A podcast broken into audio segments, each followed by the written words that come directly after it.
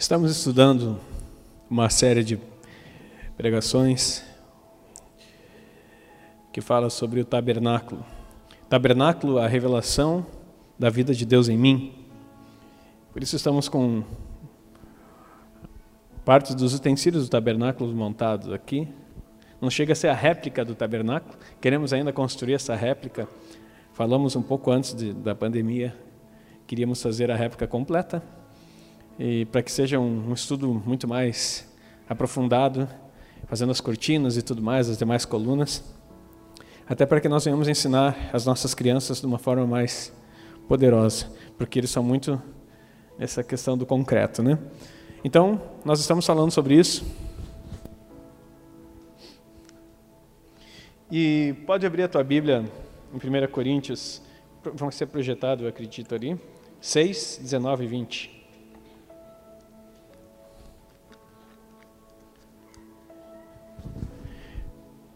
1 Coríntios 6, 19 e 20.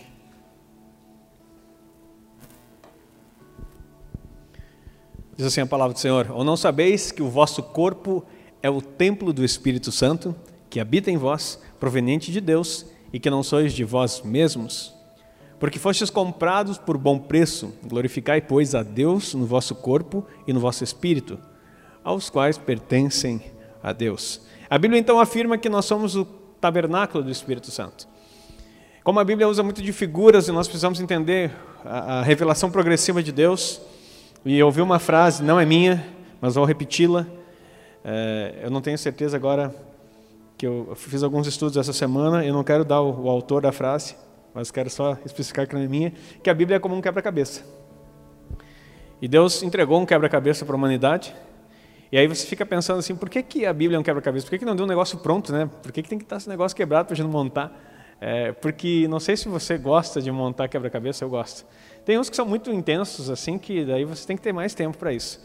Mas o Caleb, até o meu filho, é, em determinada fase da, é, da, da, idade dele, enquanto vinha crescendo, ele, inclusive tem vários, né? Mas ele começou a montar quebra-cabeças, foi indo, passou de 100, 150 peças, 200 peças, eu acredito que ele chegou a montar. E ele tinha prazer em fazer isso e aquele desafio em descobrir né, que até o momento que tudo se encaixe. Quando eu comecei a estudar sobre o reino, é, encontrei alguns pastores amigos nesse processo e tenho falado muito a respeito, até mesmo do que recebi do, do pastor Eduardo Reis, que hoje é um amigo. É, ele não trouxe novidades para mim, de coisas que eu já não soubesse ou não estivesse estudando, buscando, na verdade. Ele apenas apresentou umas peças novas do quebra-cabeça, as quais eu não tinha. Eu não sei, eu tive na minha infância é, uma coleção de, de álbum, né, de figurinhas que vinha no chiclete.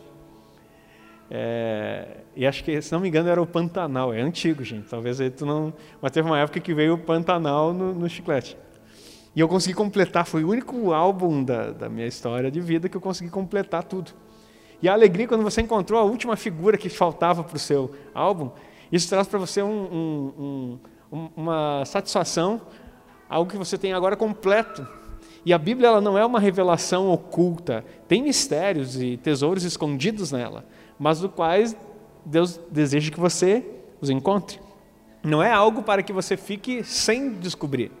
Então, nesse processo de saber que você é, um, é o tabernáculo do Espírito Santo e tudo aquilo que nós estamos estudando e encontrar a vida de Deus, não é para ser um mistério, é para ser um prazer e que você possa encontrar na tua vida cada pecinha desse quebra-cabeça, que é a Bíblia da humanidade, ela não está em ordem cronológica, mas ela se revela e se completa para que você possa ter a, a revelação do Senhor e, pleno, e o pleno conhecimento da sua vontade na sua vida. Diga amém. Então, de posse dessa introdução, dessa palavra, é, hoje eu quero falar com vocês, como na, último, na última semana estávamos vendo, é, eu quero começar do espírito. Né? Nós falamos a respeito do espírito, alma e corpo, que é o sentido. Né? Talvez é bom relembrar né, algumas coisas, porque talvez você não estava aqui na semana passada. E o tabernáculo, Jesus se declara o próprio tabernáculo e a Bíblia diz que ele é. Porque em João no capítulo 1, verso 14, assim, o verbo se fez carne e tabernaculou entre nós. Esse tabernáculo é o tabernáculo de Moisés. Não é o tabernáculo de Davi, nem o, nem o templo de Salomão. Apesar de que a estrutura, a revelação é progressiva, mas eu gosto muito da ideia do tabernáculo de é, Moisés, porque ele era justamente um templo móvel, ou seja, onde ele andava, a presença ia junto. Isso é, fala muito a respeito de quem nós somos. Jesus então diz que ele é o caminho, a primeira porta que você entrava, aquele altar ali, é o altar do sacrifício, lá tinha uma cortina que era uma porta, era caminho. Depois aqui tinha uma outra entrada, que é verdade, e a última entrada, que era o véu, era acesso à vida. Então, quando Jesus diz, eu sou o caminho, a verdade e a vida, em João 14, 6, ele está dizendo, eu sou esse tabernáculo que vocês estão, estão entendendo. E em cada parte dele, em cada peça, nós já estudamos num outro momento uh, o, o, simbolismo disso. Mas o que é interessante de perceber é que nós somos um, um, um ser tripartido. Apesar de que muitas pessoas não conseguem é, dimensionar isso e até mesmo entender, mas o ser humano ele é constituído de corpo, que é a parte do átrio, que é o acesso, onde todos têm o acesso, a parte do, da, do, nosso corpo que comunica com as outras pessoas, que interage com o mundo físico, é o corpo. Depois nós temos uma alma, que é o lugar onde precisa tem muita revelação na nossa alma, que ela precisa ser desenvolvida. Só nessas peças nós vamos chegar, porque nós estamos estudando a alma ainda. E depois o espírito. Só que tudo que comanda vem do espírito. Só que por que, que as pessoas não conhecem isso? Porque o mundo, o homem pecador, a alma engoliu o espírito e interage com o corpo. Isso aqui é importante você anotar. você gosta de anotar aí. Para o homem comum, um homem natural, ele, a sua alma engoliu o espírito. O espírito está oculto na alma. Ele não consegue identificar. Ele pensa que é tudo emoção. Tudo, daí começam a achar que é consciência, aquelas teorias que é, que é só mente, coisa e tal, e a, e a alma comunica todas as sensações com o corpo. Ou seja, ela é regida pelas sensações do corpo. Então, em vez de ser regido pelo Espírito.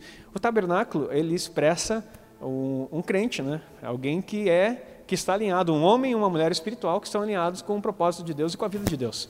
Aí, a cortina já não mais existe, porque ela foi rasgada. Foi o que nós cantamos, o véu que separava já não separa mais. Agora tem o, o livre acesso aqui. Então o crente ele deve descobrir que há um acesso à vida do Espírito, ali está o, o Espírito de Deus, e na parte do nosso corpo onde habita o próprio Espírito de Deus, é no nosso espírito, e há essa interação. Aqui estão no, a nossa alma, que é uma outra parte perceptiva do nosso corpo, e ali está o nosso corpo em si, que é a a casca onde guarda tudo isso, porque o pátio do, do, do tabernáculo envolve tudo isso aqui. Apesar de ele ser todo um sentido de é, entendimento de quem nós somos, cada peça, cada parte é específica e nos traz um entendimento claro do que Deus quer para nós. E como estamos falando que o tabernáculo é a revelação da vida de Deus, de Deus em mim, nós vamos começar então pelo Espírito. E hoje eu quero trazer algo, uma percepção que tive enquanto estudava, e que o Espírito trouxe ao meu coração. Eu não li isso em lugar nenhum, não achei isso em teologia. É, simplesmente tem coisas que o Espírito Santo ministra no nosso coração. Não estou dizendo aqui também que é incontestável a minha fala e que ah, alguns teólogos, esse aqui depois vai para a internet, alguns teólogos podem dizer assim, é, é heresia. Não, heresia eu já estou acostumado a ser chamado herético aí, desde que eu comecei a ser pastor, todo mundo me chama de herético, porque ah, há um costume, infelizmente, no meio cristão, que quando você não concorda com uma pessoa é mais fácil dizer que ele está errado, porque ele é um herege, do que você buscar entender e se comunicar. Então, assim, eu não estou criando aqui uma heresia e não estou afirmando, criando nenhum sistema novo teológico. Eu só quero dizer para você algo importante. Esse tabernáculo era de Moisés, e eu quero mostrar para você algo incrível que eu não tinha percebido que eu creio que o Espírito Santo me trouxe essa revelação. Então vamos para os textos para que você consiga entender algo muito específico e que me chamou muita atenção. Depois eu vou explicar mais algumas coisas em como ser essa pessoa espiritual da qual nós estamos falando. Mas eu quero ler com vocês alguns textos. Êxodo 25, 22. Se puder colocar lá para projetar para nós, aí todo mundo pode acompanhar. Êxodo 25, 22. Êxodo 25, Deus manda construir nessa parte aí é, todos esses capítulos e os seguintes e os anteriores está falando a respeito da construção do tabernáculo. E aqui ele está mandando fazer algo que era a tampa da arca, que é o propiciatório, aquela parte lá. E daí está dito assim: Ali virei a ti e falarei contigo de cima do propiciatório, do meio dos dois querubins.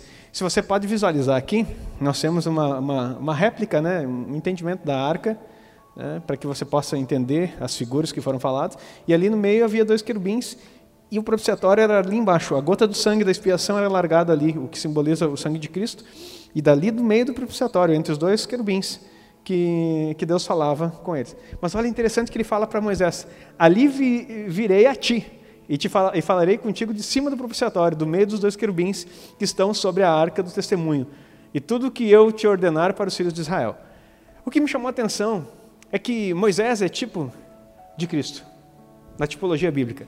Esse tipo de Cristo, e se ele é tipo de Cristo, Cristo é o nosso sumo sacerdote.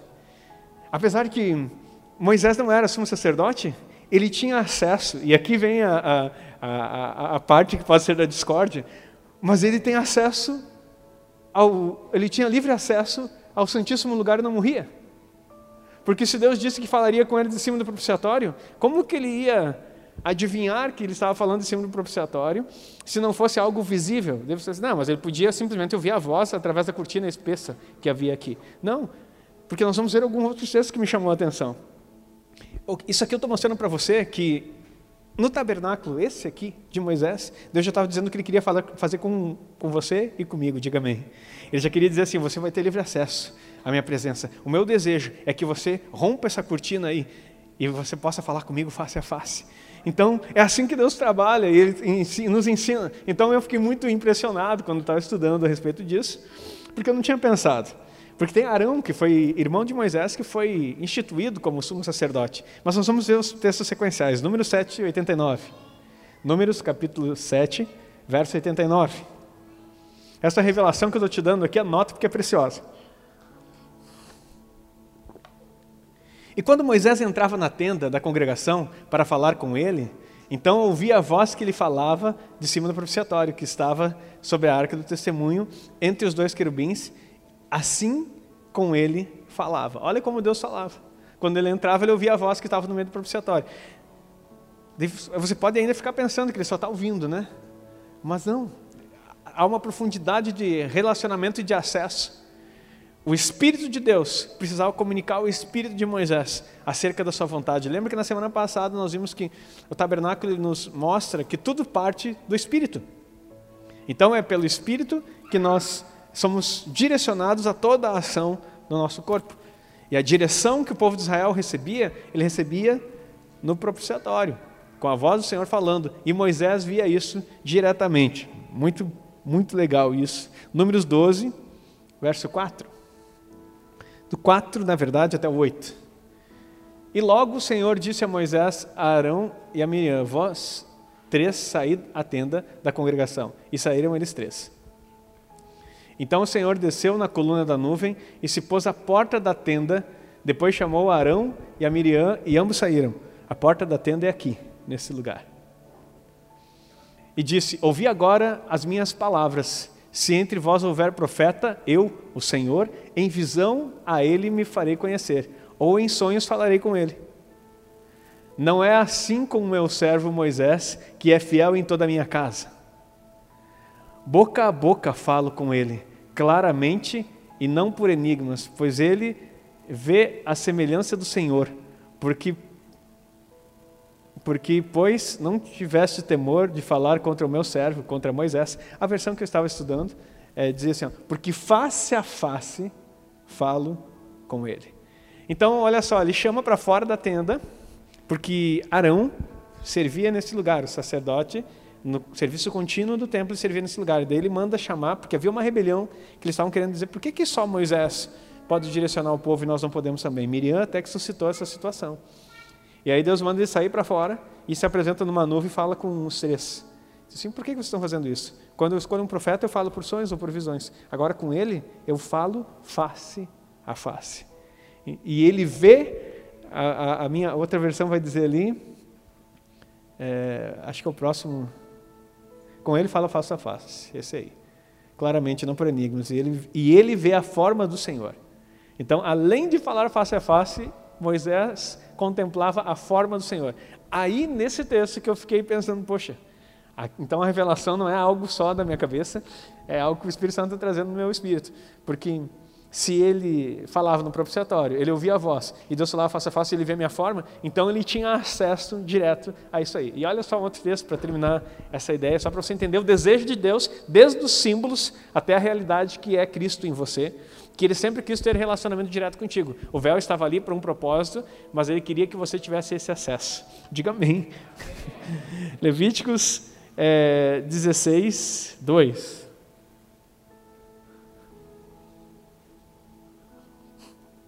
Esse texto me chamou mais atenção ainda. Disse, pois, o Senhor a Moisés: Dize a Arão, teu irmão, que não entre no santuário em todo o tempo para dentro do véu, diante do propiciatório que está sobre a arca, para que não morra, porque eu aparecerei na nuvem sobre o propiciatório. Então, olha a conversa de Deus com Moisés. Tipo assim, eu estou aqui num, num papo cerrado, vou usar a gíria aqui para você entender, com Deus, né? Vou até descer um pouquinho. Então, estou aqui, sou Moisés, estou diante do propiciatório, conversando com Deus. E Deus diz assim: Olha, Moisés, diz para o teu irmão que ele não pode entrar aqui que nem está fazendo porque a minha presença manifesta que ele vai morrer. Então, isso mostra a intimidade e a forma como eles, eles interagiam. Então, avisa lá, ele assume sacerdote, mas ele só pode entrar uma vez por ano aqui. Então, havia essa conexão eu quero dizer para você que agora não tem mais o véu. Jesus já fez tudo isso, ele foi ao sumo sacerdote que nos representa aqui. E hoje nós podemos, da mesma forma, entrar nesse lugar, assim como tipificado em Moisés, ele tinha acesso e não morria na presença. Você hoje tem acesso a uma vida no Espírito, diga amém. O teu espírito conecta livremente com Deus e não há questão de morte. Pelo contrário, eu sou o caminho, a verdade e a vida. Quando você se conecta com Deus, não há morte. A vida em você. E é isso que nós precisamos entender. Esse é o desejo de Deus em nos revelar o tabernáculo e muito mais mostrar que, porque isso é mencionado, tudo aquilo que é sombra no Antigo Testamento e é mencionado no Novo Testamento está atestando ou ah, reforçando o ensino que já havia sido feito. Algumas pessoas não, não, não percebem isso, até mesmo a multiplicação. Jesus não fez nada novo, tá? só para você entender. Jesus não fez nada novo no seu ministério, ele simplesmente reforçou aquilo que já estava escrito, inclusive a multiplicação dos pães. Já havia tido, sido feito no, no, no Antigo Testamento. Então, ressuscitar também, outras coisas que você está vendo. A única diferença que não havia manifestação era a questão do expulsar demônios.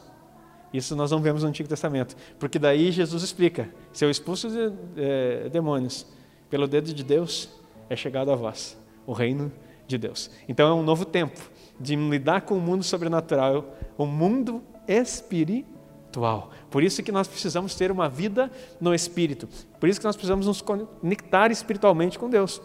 Então isso é muito importante para nós entendermos. Hebreus 4:12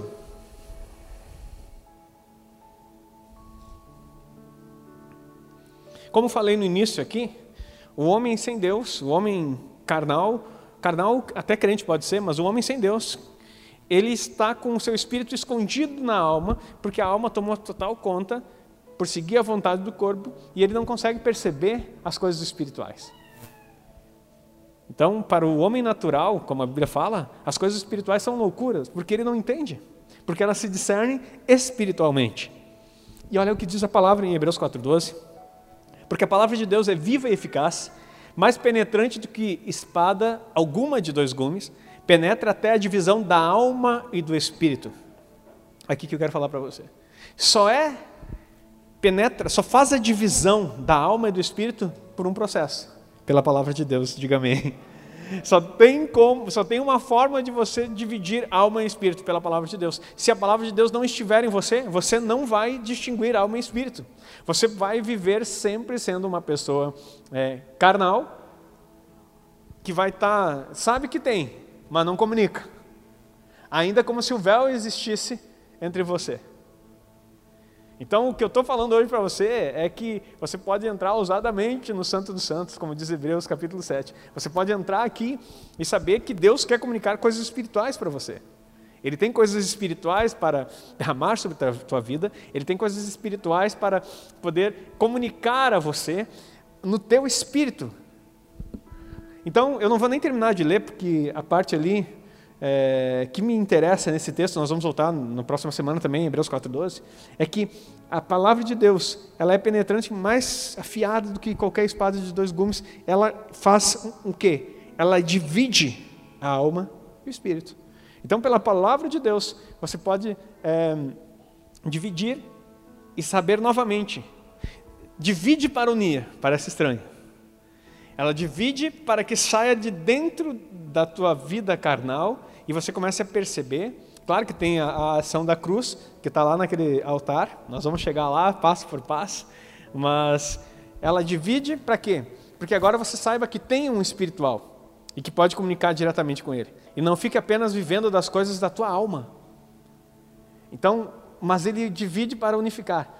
Porque o tabernáculo, como mencionei também no início, ele é uma réplica da vida do homem espiritual. Que não tem mais a cortina, ele tem acesso. Alma e espírito estão conectados. A alma comunica, obedece novamente ao espírito que dá a ordem para o corpo. Na, no homem carnal, isso aqui está fechado. Ele não sabe que existe. E ele só comunica para cá. Lembra na semana passada que a gente falou das vontades? Que as pessoas estão. que eu Até eu peguei esse, esse, esse altar de incenso e botei para cá, dizendo que as pessoas estão orando para o lado errado. Estão orando para que os seus desejos sejam satisfeitos, enquanto que ele está aqui. E o mais interessante é que isso aqui depois ele entra lá. Esse, esse altar, depois, num outro momento, ele vai lá para dentro, no templo. Para que você entenda que é uma progressão na palavra, na vida espiritual e na vontade de Deus para a tua vida. Ok, vamos continuar aqui. Eu quero só 2 Coríntios capítulo 2. Acho que é 2 Coríntios capítulo 2, se não é a segunda, é a. Me veio o versículo agora. Que fala sobre o Espírito do homem e o Espírito de Deus.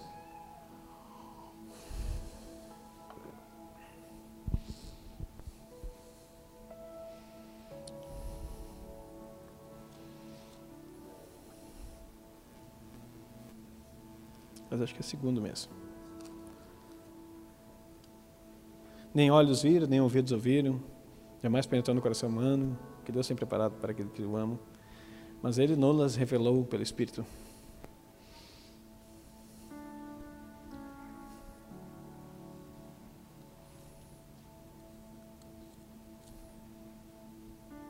É a primeira.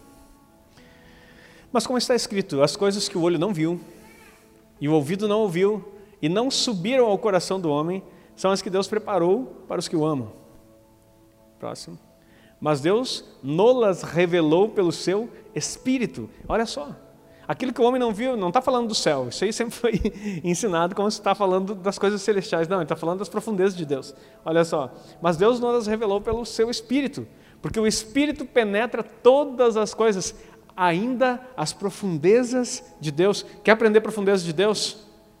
Você quer aprender profundezas de Deus? Pelo Espírito. É pelo Espírito que isso acontece. Pode ir o próximo, por favor.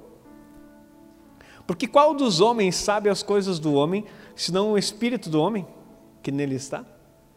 Então, o homem, até mesmo o homem, é, não o carnal, até o homem ele foi projetado com esse espírito e, e há coisas importantes nele que eu vou falar daqui a pouco.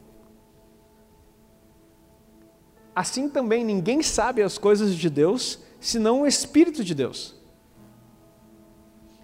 Até aqui. Então há uma profundeza de Deus. Não pode, não, acho que tem mais um. É o Chico 12 que, que fecha o, o texto todo.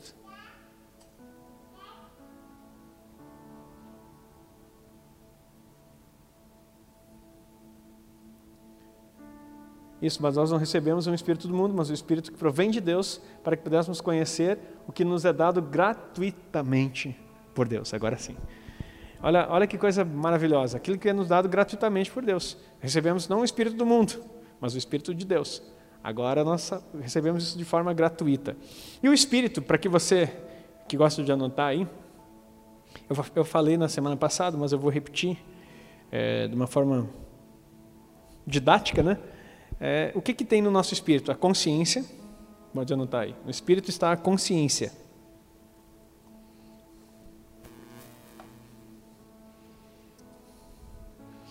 E o que é essa consciência? A consciência não é o peso da consciência que as pessoas falam, né? Naquele negócio que você fica, que fica martelando na tua cabeça quando você faz alguma coisa é, é, errada apenas, né? Apesar de que na consciência estão a definição, é, é, é o discernimento do bem e do mal. É dentro da nossa consciência que está o discernimento do que é bom e do que é mal. Também, é claro que está o discernimento do que é certo e errado. Qual foi a morte que Adão teve quando comeu da árvore do conhecimento do bem e do mal? Morte espiritual. porque é o espírito que discerne, que tem a consciência do que é certo, do que é errado, do que é bem, bom e do que é mal. Ele morreu espiritualmente, apesar de que ele comeu uma fruta e achou que não tinha morrido. A mulher provou, ele, ela, ele primeiro que ele nem sabia o que era morrer, né, para começar. É, a gente tem aquela ideia de que ele, ah, Adão, a Eva mordeu lá a fruta e não caiu morto, mas ele não sabia que para morrer tinha que cair morto, porque até então a morte não tinha entrado na humanidade. E pela curiosidade, ambos caíram e morreram espiritualmente no mesmo, no mesmo instante. Eles perceberam que estavam mortos quando tiveram medo da voz de Deus que antes comunicava no seu espírito, e aí, após comerem aquele fruto, eles sentiram medo. Ouvi a tua voz e temi. Então, o medo, por isso que o perfeito amor lança fora todo o medo, porque o perfeito amor é quem? É Deus, que traz o quê? Vida. E onde há vida, não tem morte. E aonde há vida, não tem medo. Está entendendo a palavra? É simples. E a gente começa a falar e os versículos vão se encaixando na nossa cabeça.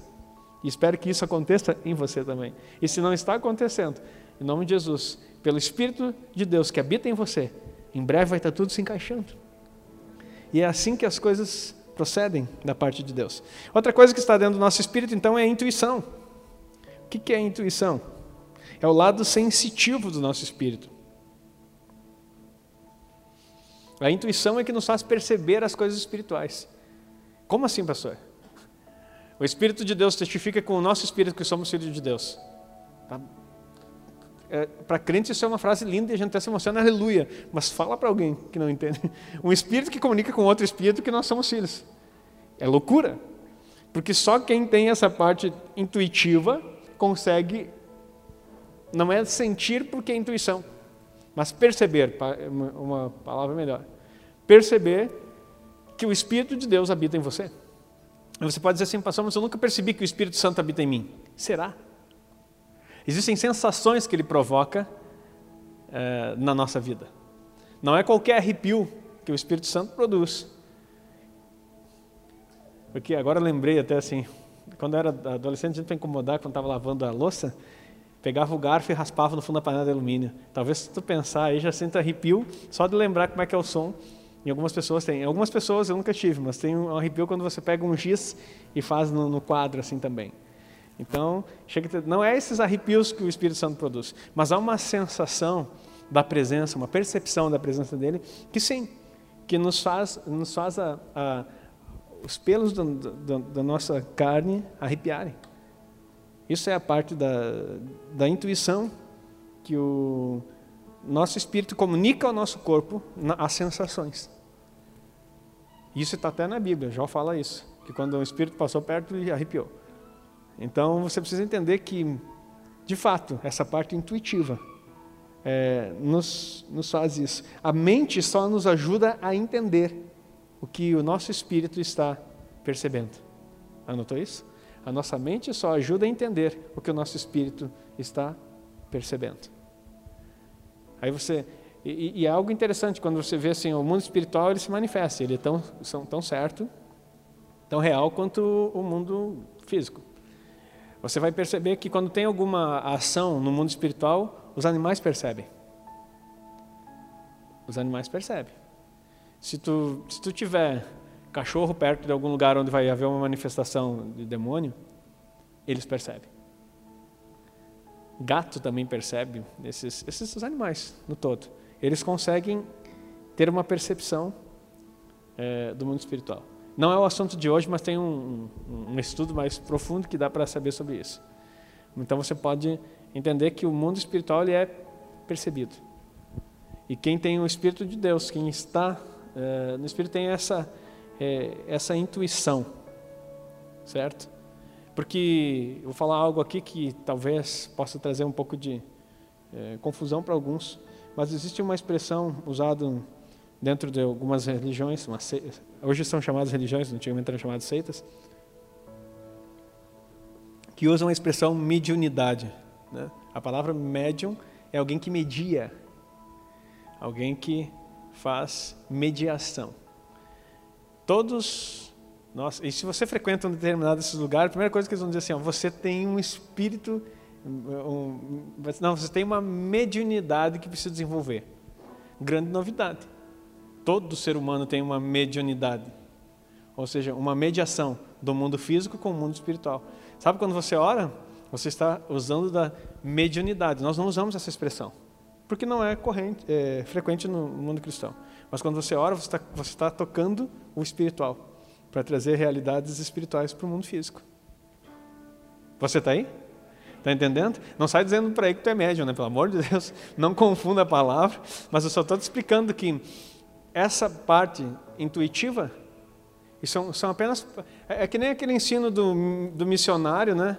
E do apóstolo, né? Que a gente já falou sobre aqui. Ah, Deus, Deus o livro tem apóstolo na igreja, porque apóstolos foram só de Jesus. Mas a igreja tem missionário, sim, nós sustentamos dois, três missionários. É a mesma palavra, só que um em, em grego e outro em latim. Então, nós precisamos entender essas coisas. Da mesma forma, é, essa expressão da, de mediunidade ou médium. O que eu quero dizer para você não, não é a situação do que a determinada religião ou seita fala. O que eu estou dizendo para você é que Deus colocou em você um aspecto é, espiritual que tem uma percepção do mundo espiritual. Diga amém. E o Espírito de Deus quer comunicar com você e ele vai comunicar espiritual com Espírito com espírito, manifestando no corpo, que interage com o físico. Então você é, de fato, até mesmo se você ler 2 Coríntios 5,20, vai dizer que nós somos embaixadores de Deus, é, de Cristo. O embaixador de Cristo é aquele que representa Ele em qualquer lugar, é aquele que faz, que media as ações, é aquele que representa em algum lugar. Então nós representamos Cristo. Cristo está aqui fisicamente? Não. Não está fisicamente. Então nós estamos representando Ele espiritualmente. Estamos mediando a sua ação. E aqui eu não estou falando de mediador entre Deus e os homens, que a Bíblia diz que só tem um, que é Cristo. Eu estou falando agora numa ação, do que você precisa entender o que o Espírito de Deus faz em você. Entendeu o que é essa parte da intuição no Espírito, que todos nós temos? Amém? Queridos, é, é bastante ensino. E a última parte que eu quero falar com você aqui, depois eu vou ir para a parte prática, né? Vamos terminar aqui esse, esse estudo na parte prática. Eu vou te dizer hoje como ser um homem e uma mulher espiritual. Diga amém. A última parte é comunhão. Comunhão é adoração. Deus é o quê? Espírito. Importa que os seus adoradores o adorem em espírito e em verdade. Tinha até um cântico que nós cantávamos, muito antigo, mas que foi cantado na igreja por muito tempo. Em espírito, em verdade, te adoramos, te adoramos. Em espírito e em verdade nós adoramos. Porque a Bíblia diz que Deus é espírito, importa que seus adoradores o adorem em espírito em verdade. Então, essa parte é a comunhão, o último aspecto do espírito, então, consciência, intuição e comunhão. A adoração, ela promove a comunhão, porque nós adoramos, nós nos tornamos iguais àquilo que adoramos. Se não sabia disso, anota. Nós nos tornamos iguais àquilo que nós adoramos. Isso é muito importante. Você já viu que existem bandas de rock, bandas de diversos, até outros tipos de artistas, e as pessoas que adoram eles? Há um, há um, o fã, que é chamado no meio secular, e hoje em dia tem fã até dentro da igreja evangélica, misericórdia, mas é um adorador. E eles querem se vestir igual, eles querem usar as mesmas roupas, querem falar igual, querem cantar igual, porque eles querem ser igual àquilo que eles adoram. Então, quem se declara fã de alguma coisa, é, no aspecto se declara, não, quem age como fã, esse pessoal que sai aí nas caravanas, tem gente, você sabe que tem gente que vive a vida inteira correndo atrás do, da sua banda de rock, a vida inteira. Em tudo que é show, vão, trabalham, organizam, não sei como é que vivem, mas ficam andando atrás para poder estar, tá, não importa o lugar do mundo que for. Agora com a pandemia parou, né? Mas, mas viveram anos assim, idolatrando alguém. Então você precisa entender que a adoração é comunhão, é querer ser igual. E isso é muito forte, isso é muito é, importante. Eu vi essa semana um outro pastor, essa semana, e eu gosto de citar fonte porque aquilo que Deus revela, Deus revela. Aquilo que eu aprendo com os outros, eu honro as fontes, né? Mas achei interessante agora falando nisso, eu lembrei do, do apóstolo Pedro Medina ele dizendo a respeito da adoração. E ele fala uma coisa que é um tanto quanto até mesmo nojento para se falar, mas ele fala algo muito, muito bom que eu vou repetir aqui para você, falando que aquela pessoa que busca a glória de Deus, pastor, seja cantor, O, o que não dá glória a Deus, ele toma glória para si. E todo aquele que toma glória para si se torna ídolo dos outros. E todo aquele que é ídolo dos outros recebe fãs, recebe adoradores. E todo aquele que é adoradores, que, é, que recebe adorador, já cometeu adultério espiritual. Olha que coisa forte. Quem recebe a glória para si cometeu adultério espiritual. Ele fala algo que é a parte chocante, que ele diz assim: ó, você vai num show, você vê que algumas moças tiram as suas roupas íntimas e jogam no palco como uma oferta para o seu ídolo. Isso é comum em tudo que é show. Comum. E o que elas estão dizendo ali? Eu quero ter intimidade com você. Eu quero ter uma comunhão profunda com você. Então toda adoração vai. Por isso que as pessoas que não dão glória a Deus, sejam pastores, sejam cantores, eles caem em adultério, porque eles já adulteraram espiritualmente, já roubaram aquilo que não era deles, e aí eles têm a maior facilidade para ir despencando. O pastor Luciano Subirá dizia nas suas pregações que um homem de Deus ele não cai, ele vai caindo. Então nós precisamos entender que é assim que as coisas funcionam. Se nós não estivermos conectados com a vida de Deus, que está lá no teu espírito, através do Espírito Santo, que comunica ao teu espírito as verdades do Senhor, nós vamos despencar e mostrar exatamente aquilo que a, a natureza caída faz, uma alma que só obedece os desejos que o corpo tem. Por isso que nós precisamos entender que o tabernáculo aqui é um símbolo daquilo que Jesus fica, fica prático de aprender, daquilo que Jesus já fez e da vida de Deus que está disponível para você e para mim. Diga amém, em nome Jesus. Então, comunhão é adoração. E agora eu quero falar com você. Ainda temos a nossa ceia. Estou tentando ser, ser breve, tentando não ser muito rápido, para que você possa compreender. Depois nós vamos estar ceando juntos, selando essa palavra. Olha só. Como ser um homem ou uma mulher espiritual, então? Se nós estamos falando que o acesso está liberado para nós, nós já entendemos isso. De prática, nós sabemos que o Espírito de Deus habita em nós. Nós temos a intuição, nós temos a comunhão com Ele. Mas tem algumas coisas que nós não praticamos, queridos. E isso que foi é, interessante na, no meu pensamento, enquanto o Espírito Santo ministrava no meu coração. Nós, como igreja, nós temos muitos rituais. A igreja é um cor, é corpo de Cristo. E o corpo de Cristo não deixa de ser algo místico. Também não confunda a palavra, né? nós temos que estudar, os significados do, do, das palavras para não ficar perturbado no espírito, né? ou na alma, né? acho que a perturbação vai mais na alma. Ah, o pastor disse que agora nós somos místicos. Não, misticismo é uma coisa, místico é um sentido é, de, é, da forma como nós relacionamos com as coisas sagradas ou espirituais. E nós temos muitos, uh, muitos ritos, né? E, e às vezes a gente acostuma com os ritos, e os ritos nos tornam religiosos. E o religioso, ele não consegue acessar o que é espiritual. O religioso é aquele que ele pensa que o seu ato de vir aqui no templo já está deixando ele mais de bem com Deus, né? Então ele pensa assim, não, eu fui, pelo menos eu vou, eu vou todo domingo pastor na igreja. Outra coisa que também o rito faz, ah, eu sou, e não, não é errado, é, é certo, mas não é isso que Deus quer de você, Ele não quer o seu dinheiro. Ah, eu sou primiciante, sou dizimista e ofertante. Glória a Deus pela tua vida que você entendeu o princípio. Você vai ter benefícios dos princípios, mas os benefícios dos princípios são espirituais? Sim. São físicos? Sim. Traz prosperidade? Traz. Mas isso não quer dizer que te traz comunhão. Você não compra comunhão com Deus, porque se você pagasse por comunhão com Deus, Deus não seria Deus, ele seria, desculpa a expressão, mas uma prostituta. que você paga para ter comunhão com eles. Então nós precisamos entender o que, que Deus quer de nós. Amém? Estão comigo? E aí esses ritos, essas coisas que nós temos como igreja, muitas vezes nos distanciam da vontade dele. E de entendermos de fato a sua boa, perfeita e agradável vontade. E, e quando eu digo ser um homem espiritual, não é você ficar se intitulando espiritual. Não é você se sentir mais espiritual do que o outro irmão do lado. E agora eu vou te dar aqui alguns tópicos. Acho que são. Vamos abrindo aqui, não precisa contar.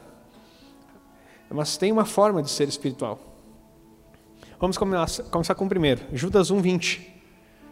São alguns versículos aqui que hoje eu quero que você marque isso na sua Bíblia. Por favor, anote isso. Ah, você não gosta de marcar. O problema é esse. Porque você ainda não aprendeu a marcar, você não transforma. Ah, tá. Então quer dizer que se eu anotar, eu sou transformado. Já melhor do que só ouvir. Agora, se tu marcar e ler em casa, aí tu é transformado. Se tu ficar a semana inteira estudando isso que tu recebeu aqui até o próximo domingo, tu vai ser mudado. É que nem é, é, é práticas. Eu, eu estudei artes marciais dos 13 aos 17 até os 18 anos. Parei quando entrei no exército. E eu era muito bom nisso. Só que assim, eu não, não estudava só na, na academia. Na academia eu aprendi algo novo. Ia para casa a semana inteira treinar, treinava, treinava, treinava, treinava, treinava, treinava em casa. Chegava na academia, estava bom. Aí assim você sobe a graduação da tua faixa. Se eu ficasse só indo lá e aprendendo só aquilo que estava lá, eu nunca ia sair, ia sair nada. E faltou apenas duas faixas para mim chegar na faixa preta de full contact. O que, que isso quer dizer? Quer dizer que nada na vida você consegue simplesmente por escutar ou observar. Você precisa praticar e treinar, treinar, treinar, treinar e treinar. A vida espiritual é a mesma coisa, é um treinamento. A sua fé é como um músculo que precisa desenvolver. E olha o que diz a palavra: Mas vós, amados, edificando-vos a vós mesmos sobre a vossa fé santíssima, orando no Espírito Santo, conservai-vos a vós mesmos em amor de Deus, no amor de Deus, esperando a misericórdia do nosso Senhor Jesus Cristo para a vida eterna. Mas volta o primeiro, que eu quero só te trazer o primeiro, é, primeiro tópico aqui. Não é segredo porque está revelado, mas talvez para ti, ti seja um segredo de como ser um homem e uma mulher espiritual. Edificando-vos a vós mesmos sobre a vossa Santíssima fé, ou fé santíssima na outra versão. Edificando a vós mesmos. Quem que é para edificar? Que ela é a primeira pessoa que tem que ser é, edificada aqui? Diga eu. Fala mais alto. Edificando a você mesmo. E a vossa fé santíssima, ou santíssima fé. E o que é santíssima fé? Como? Orando no Espírito Santo. Eu vou dizer para você, agora nós estamos aqui no mês, entrou no mês de, de agosto, postei lá o nosso decreto com o apóstolo René eu achei muito lindo. É, que o Espírito está direcionando nesse sentido. Mas esse, esse mês nós temos encontro com Deus. Primeiro encontro com Deus, revisão. Então, o que é o encontro com Deus, revisão? Edificar a tua fé. Nós estamos parados há dois anos sem encontro. Aí algumas pessoas já estão acostumadas a viver desconectadas. Então Deus tem ferramentas, não estou dizendo que são as ferramentas que nos levam a, a conhecer Deus, mas às vezes elas nos ajudam. Então, assim, você precisa edificar a tua fé. E não estou dizendo que o encontro com Deus faz isso. Estou dizendo que você precisa ter um encontro com Deus diário. Edificando a tua fé santíssima como? Orando no Espírito. O que é orar no Espírito, meu querido? O que é oração no Espírito? A igreja não sabe para que Deus dá o dom de línguas. Ainda não aprendeu que o dom de línguas foi derramado sobre a tua vida. Não era só para você comprovar lá no falando no encontro com Deus, que lá muitas pessoas são batizadas no Espírito Santo. Não é para mostrar que você tem. Tem gente que até hoje fala: não, a língua é estranha o falar em línguas é um sinal de que o Espírito Santo está em você. Não, o Espírito Santo em você é um sinal que Deus está em você. Ele é o selo, não as línguas. A língua tem uma função: edificar a tua fé. Quer ter fé? Ora em língua estranha. Então, orar em língua estranha edifica a tua fé. Entendido isso? Pastor, mas eu não oro em língua estranha, então ore para que ore. Não, peraí, pastor, não entendi. É? Você não ora em língua ainda? Então ora assim, Senhor, eu quero receber o dom de línguas e quero começar a orar. Pronto.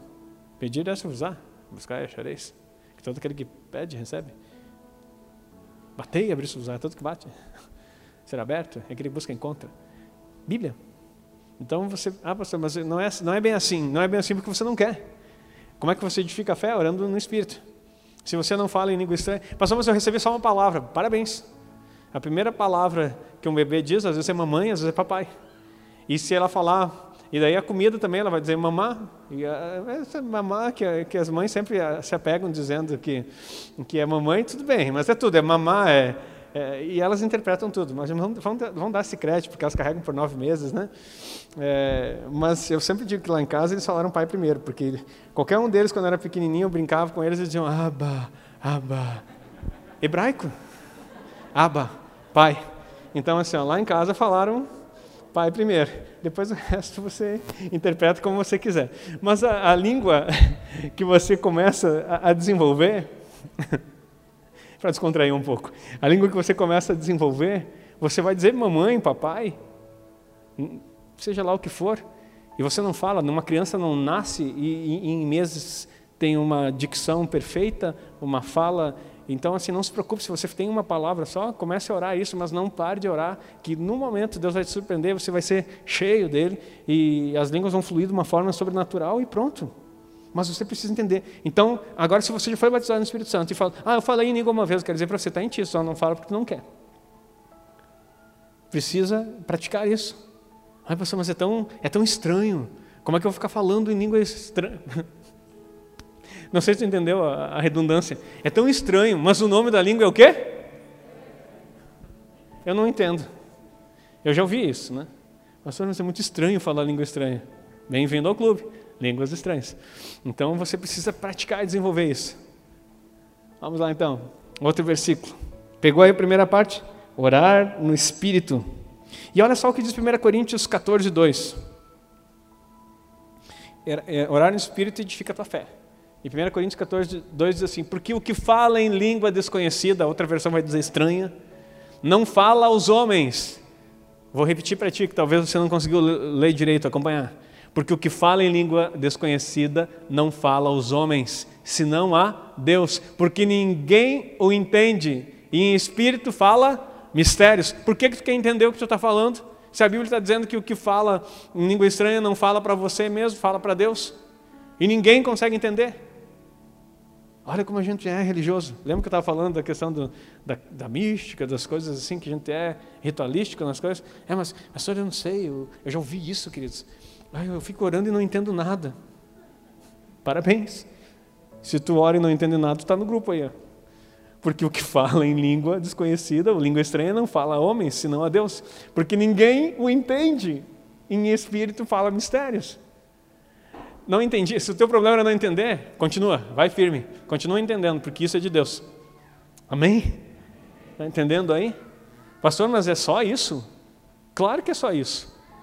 A base da nossa fé espiritual. O que, que é aqui dentro que tem mesmo que a gente está estudando? que, que é aqui nessa ala? Vida. E o que, que tem vida? O Espírito de Deus. Comunica com quem? Com o teu Espírito. O Espírito é algo sobrenatural. Você quer entender com o corpo ou com a mente aquilo que é, é consciência, intuição e comunhão? Não tem como. Então tu nunca vai ser espiritual. Tu sempre vai ser aquele crente, desculpa a expressão, mas aquele crente meia boca para carnal. Forte, né? É que a gente quer entender Deus. E você nunca vai entender. Você tem que crer em Deus e acessá-lo pelos meios que Ele te dá. Amém? Amém mesmo? Então, é simples. Tá aí, ó. Você não vai entender. Certo? Vamos continuar. É maravilhoso isso. Outra forma, Efésios 6, 18. Então nós entendemos que é orando pela, para edificar a fé. Segundo ponto, para ser um homem espiritual. Orando de novo. Orando em todo tempo. Quando? Todo tempo. Com toda oração e súplica no Espírito. Não, peraí, pastor. Como é que é? Com toda oração e súplica onde? No Espírito. O Espírito é minúsculo ou maiúsculo? Então não é no teu Espírito. Não é você meditar. O que está fazendo? Estou suplicando no meu espírito. Não vai dar certo. O que está falando de novo aqui? Oração em língua. Suplicar. Tá, mas como que eu suplico se eu não entendo o que eu estou falando? Como que eu estou sabendo que eu estou suplicando? Sabe aquele momento que angustiou? Que bateu aquele desespero que não sabe o que fazer?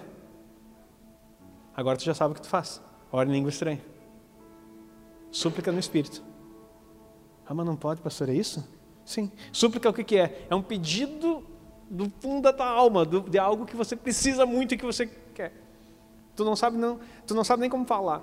E olha que a Bíblia fala em Romanos lá, né, que o Espírito intercede por nós com gemidos inexprimidos, porque nós não sabemos orar como convém, mas Ele intercede por nós com gemidos inexprimidos. Ele intercede por você, suplicando por você com gemidos inexprimidos, inexprimíveis.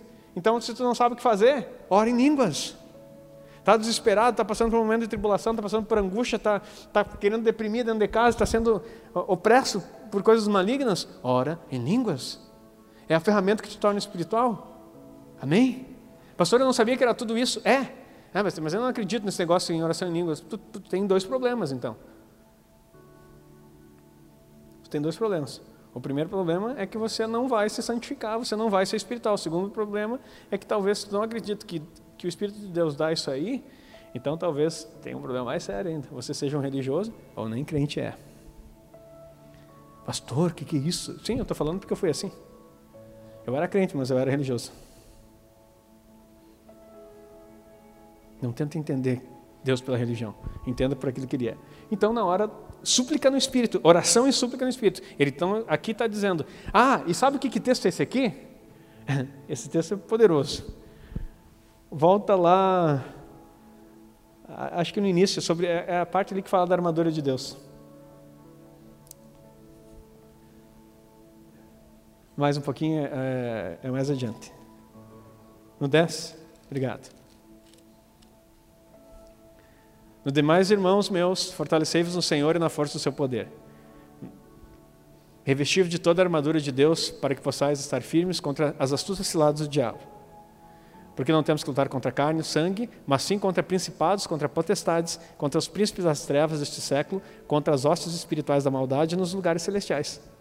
Nos lugares celestiais. Já é todo espiritual o negócio. Portanto, tomai a, toda a armadura de Deus para que possais resistir no dia mal e, havendo feito tudo, ficar firmes. Aí ele começa a dizer quais são as armaduras. Paulo estava preso. E certamente ele estava observando algum, algum guarda que estava vigiando o local, enquanto ele estava nessa inspiração.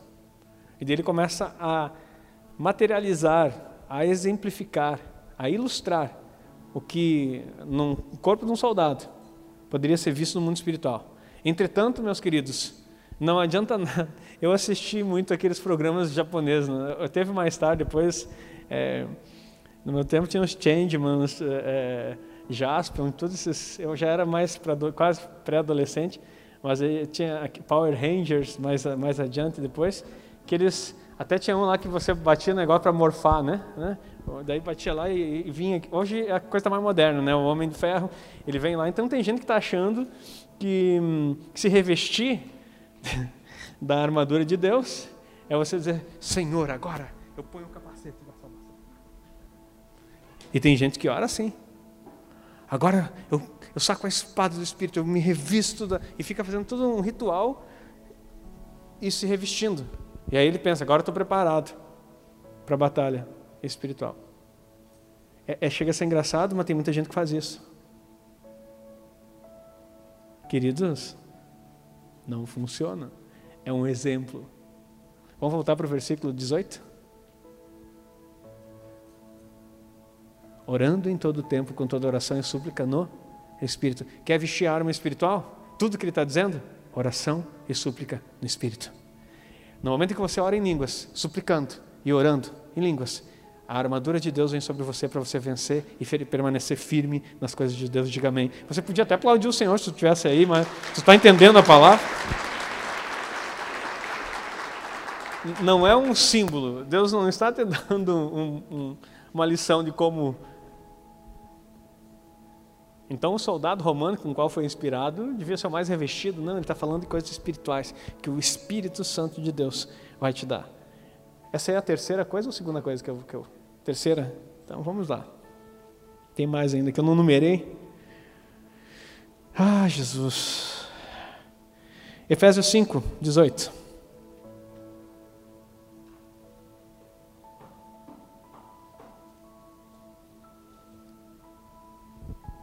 A 21.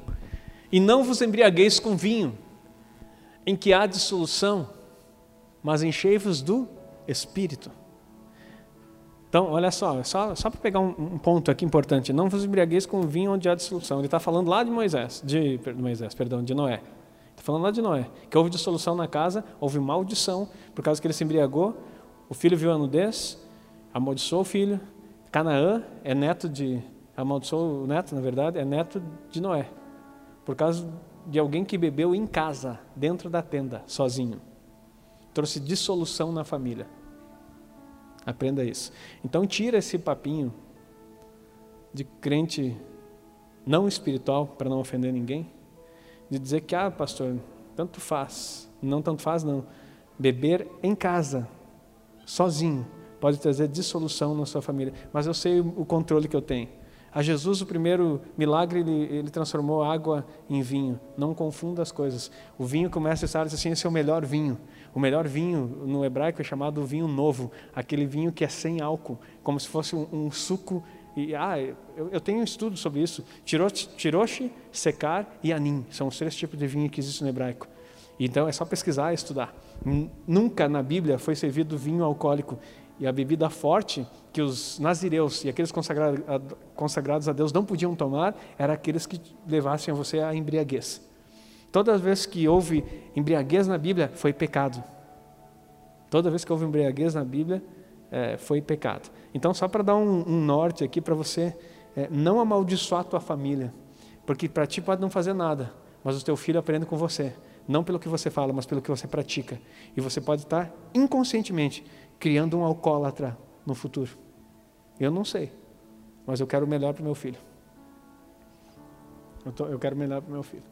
Então, dentro da minha casa, eu tenho que ser modelo na prática e não só na, na fala, no discurso. Fecha o parênteses, porque algumas pessoas não entendem esse, esse versículo. Então ele está dizendo assim: ó, o vinho vai trazer dissolução. Isso, isso é notório. Num determinado momento, na tua geração, vai trazer dissolução. Mas encha do Espírito. Como assim, pastor? O que, que tem a ver o vinho com isso? Porque em Atos 2, quando o Espírito Santo caiu sobre os 120 que estavam reunidos, eles diziam assim: eles estão bêbados. Era o que eles diziam. Daí Pedro levando o discurso: nós não estamos bêbados como vocês pensam, sendo essa nove horas da manhã. Mas o que está acontecendo aqui é o que se cumpriu, o que Joel falou. E daí começa todo o discurso, coisa mais linda. Então quero dizer para você que a presença de Deus é, tu quer ficar, é, vamos usar aí, ficar legal, sentir algo diferente, vai orar e pede, Senhor, vem com a tua presença. E a Bíblia fala, e tem vários relatos, que você vai chegar um momento que vai não conseguir nem ficar de pé, de tanta presença de Deus na sua vida. Está entendendo a palavra? É isso que Ele quer fazer contigo. Ele quer dominar todos os teus sentidos. Ele quer essa parte do Espírito tomar toda a tua alma, teu, até chegar no corpo, ao ponto que você não consiga nem ficar de pé. Isso se chama Shekinah, é presença de Deus que invade. E a casa foi cheia da presença de Deus e ninguém conseguia ficar de pé. Quem olha de fora, estão tudo bêbado. Eu tive uma experiência quando eu era professor de música, minha escola de músicos em Santo Ângelo, eu tinha 45 alunos, a maioria deles não eram crentes. Mas sempre antes de ensinar música, nós fazíamos um culto para, é, fazer um louvor e trazer uma palavra. E Deus vem com uma visitação uma, uma determinada vez, que eu fiquei assustado. Porque os adolescentes são muito intensos, por isso que eu estou assim, ó, contando os dias para o encontro com Deus e adolescentes.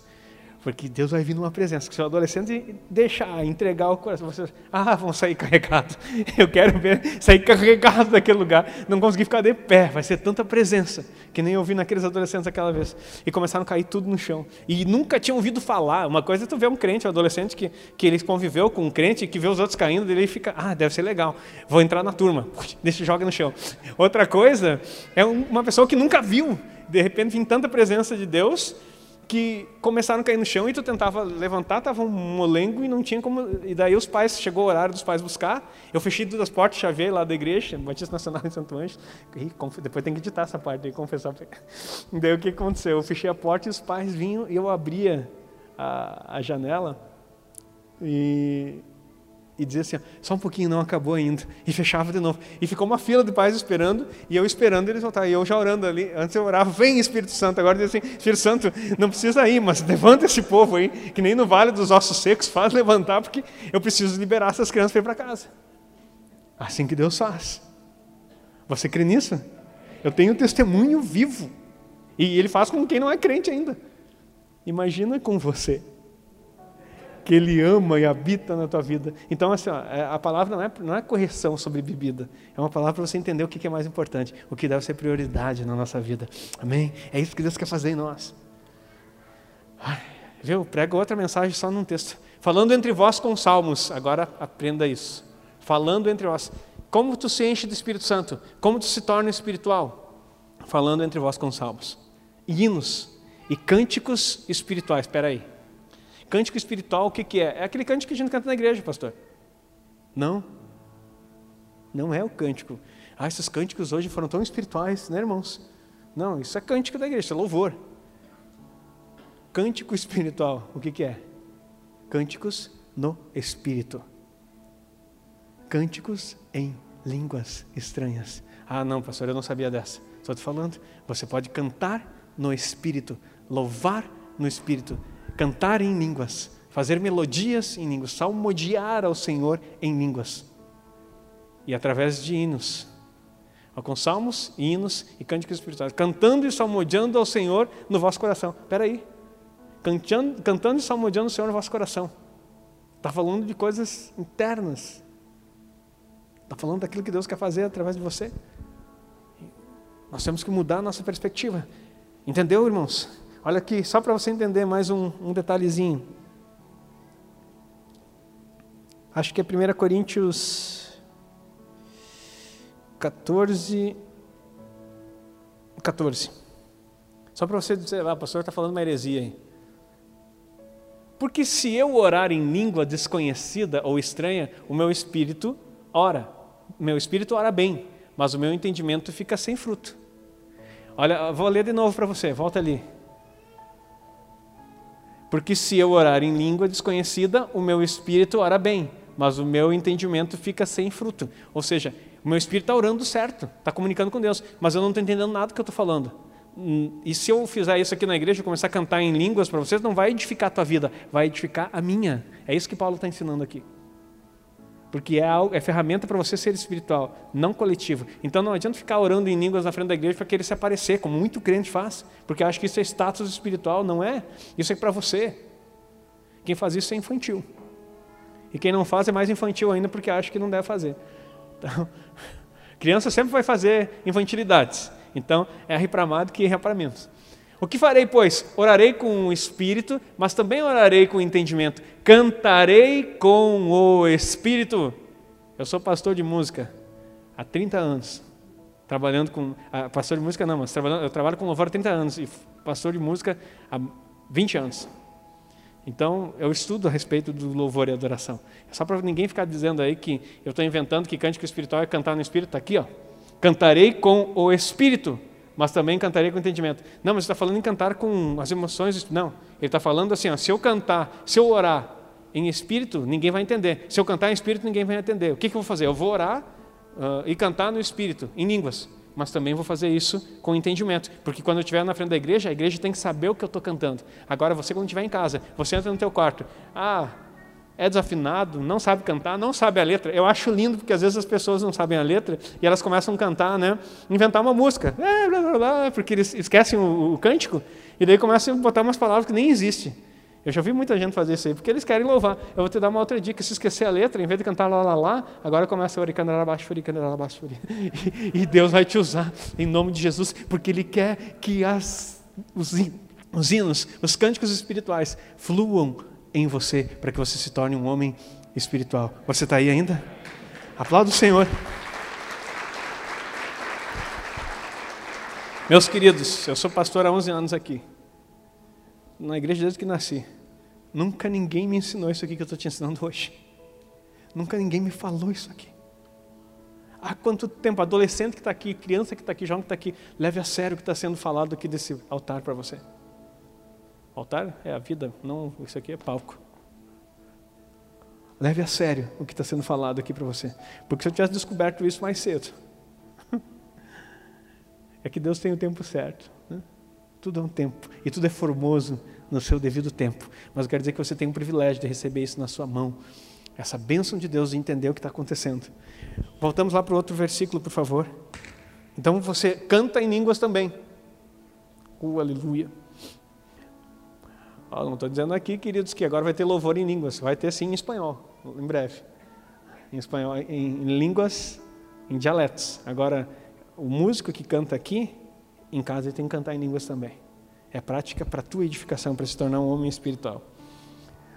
Falando entre vós com salmos, hinos e cânticos espirituais, cantando e salmodiando o Senhor no vosso coração. O próximo. Dando sempre graças por tudo ao nosso Pai. Outra forma de ser espiritual, agradecer por tudo. Em tudo dai graças porque essa é a vontade de Deus. Tem outro versículo que fala isso. Então, dando sempre graças por tudo a nosso Deus Pai. É outra forma de ser espiritual. Eu tinha que ter numerado, porque daí ficava mais didático, né? Mas eu não, não tive essa ideia. E aí, em nome do nosso Senhor Jesus Cristo, e olha o próximo. Sujeitando-vos uns aos outros no temor de Deus. Sujeitar uns aos outros também é uma forma de ser espiritual. Então vamos recapitular aqui para encerrarmos. Eu quero orar por você. Orar no Espírito para edificar a sua fé. Orar em todo tempo, com súplicas no Espírito. Línguas. Se encher do Espírito, falando salmos e hinos e cânticos espirituais em línguas.